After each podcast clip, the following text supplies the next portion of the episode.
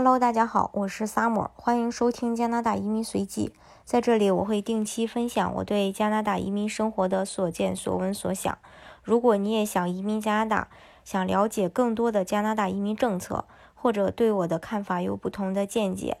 可以看我专辑的介绍，加我。呃，到时候我们可以一起来交流沟通。在过去的一年，新冠大流行可以说是呃颠覆了我们的生活，对我们呃的生活的方方面面都有一定的这个影响啊。同时呢，呃，也影响了这个物价。加拿大的专家表示，在新的一年，许多消费类别的价格可能会持续的走高，而非必要购买需求可能会在二零二一年底之前去恢复。那今天呢，我们就带着大家一起来看一下二零二一年各种消费类别的。物价的一些变化，我们先从食品杂货说起。食品上面的花费在二零二零年已经上涨了百分之二点五，并且这一个趋势将持续到二零二一年。食品通胀超过了总体的通货膨胀率。加拿大皇家银行。呃，预计二零二一年食品价格将会上涨百分之二到百分之二点五，但加拿大食品价格报告预计整体价格将大幅上涨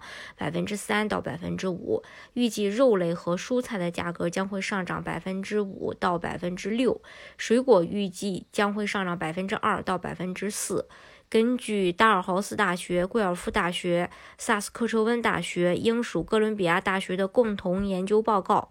边界和配送中心的关闭、劳工的短缺、物流中断、失业率及消费者需求的变化，为提高安全性，在生产、制造、分布和零售实践方面做出的改变，都被认为是加拿大食品杂货物价上涨的关键因素。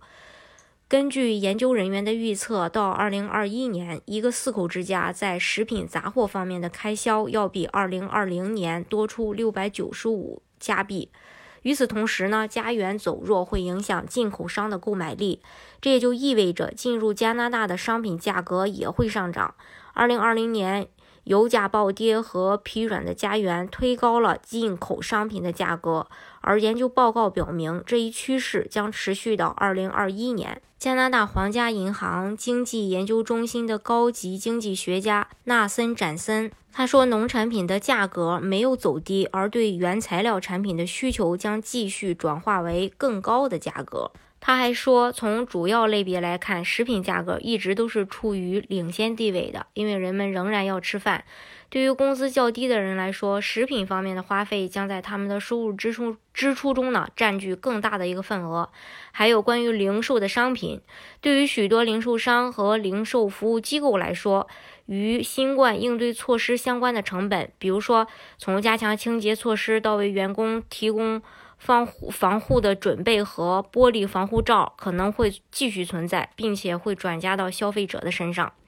HRC 零售咨询公司总裁法拉艾弗罗斯在接受 CTV News 的采访时表示，所有的零售商不得不花更多的钱进行清洁，并且我认为，无论是在产品运输还是退货方面，这些钱实际上都是被压在了消费者的身上。艾弗罗斯预计，零售领域内。各主要类别的价格将会上涨百分之五到百分之十。另外，他还说，在某些情况下，新冠大流行显示出商家有必要将更好的清洁和卫生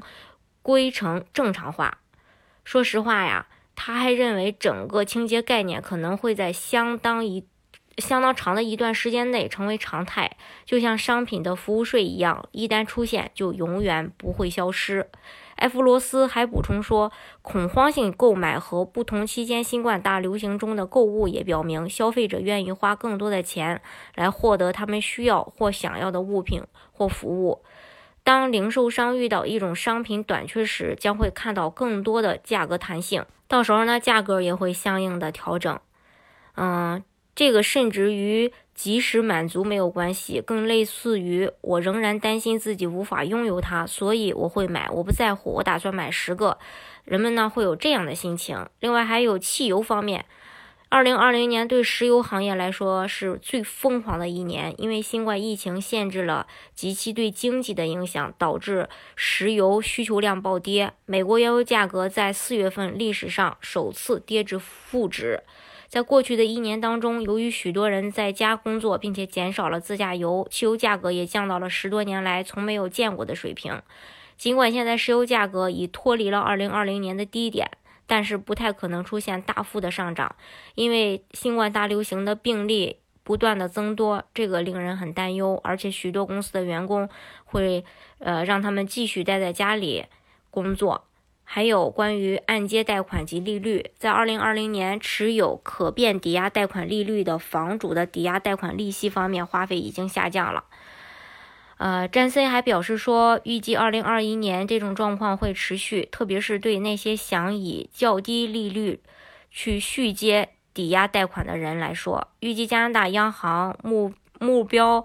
呃，隔夜拆借利率在二零二三年之前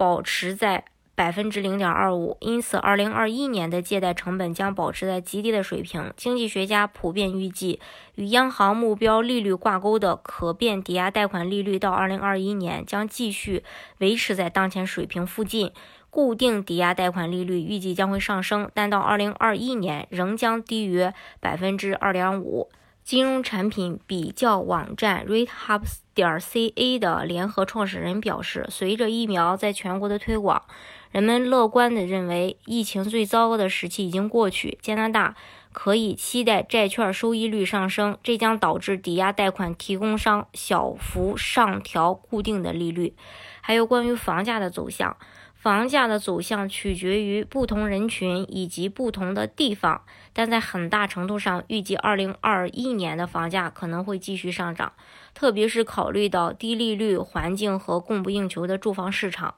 加拿大房地产协会预计，2021年全国平均房价将会上涨百分之九以上，达到62.04万加元。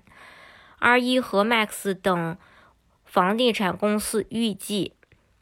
房价将上涨百分之四到百分之六，而 Royal LePage 预计将会上涨百分之五点五。在经历了艰难的第二季度之后，二零二零年下半年全国平均房房价呢有所上涨，而人们对于二零二一年房价将继续攀升的预期由此而来。CREA 表示，房价同比涨幅有望超过百分之十三，住房销售预计也将创下历史记录。詹森还表示说，房价肯定上涨了，而我们预计还会再涨，利率非常低。与此同时，高收入家庭通常会花钱买的很多东西，现在都买不到了，因此大量资金将被用于房地产市场。随着许多加拿大人继续在家工作，一些专家也预测，对更多的住房空间的需求会进一步的增加，尤其是远离市中心的地方。不过呢，也有不同的声音，比如说，呃，穆迪分析公司今年秋季早些时候的时候预测就认为，由于劳动力市场疲软，部分地区房源供应过剩，以及温哥华和多伦多等大城市的价格超出预期，二零二一年房价可能会受到冲击。普华永道会计事务所的一份报告也对房价走强表示了一些怀疑，指出失业率上升、经济不确定性以及移民减少，预计将使加拿大各地的房产市场活动减少。与此同时，呃，red hub 点 CN 预计2021年上半年城市中心公寓价格将会有所下降，下半年将会稳步的去回升。呃，另外，詹森还说，因大学留学生普遍进行线上学习，移民人数减少，以及对呃艾比德的打压，都会对公寓价格构成压力。当学生们返回校园，边境重新开放，公寓市场的需求将重新升高。另外，关于旅行方面的话，根据航空报告公司的数据，尽管今年早些时候国际航班的价格在某些情况下飙升，但近几个月机票的总体平均花费下降了多达百分之三十五或者是更多。提供航空公司和旅行社之间的机票结算服务的公司表示，尽管机票价格仍接近历史低点，但它将仍沿着正常的季节性价格曲线去波动。詹森还表示，现在判断旅行费用何时会回到新冠疫情前的水平还为时过早。但到二零二一年末，旅行和接待服务的需求可能会激增，这一切都将取决于新冠疫苗接种的进展，以及疫情后的正常生活能恢复到什么程度。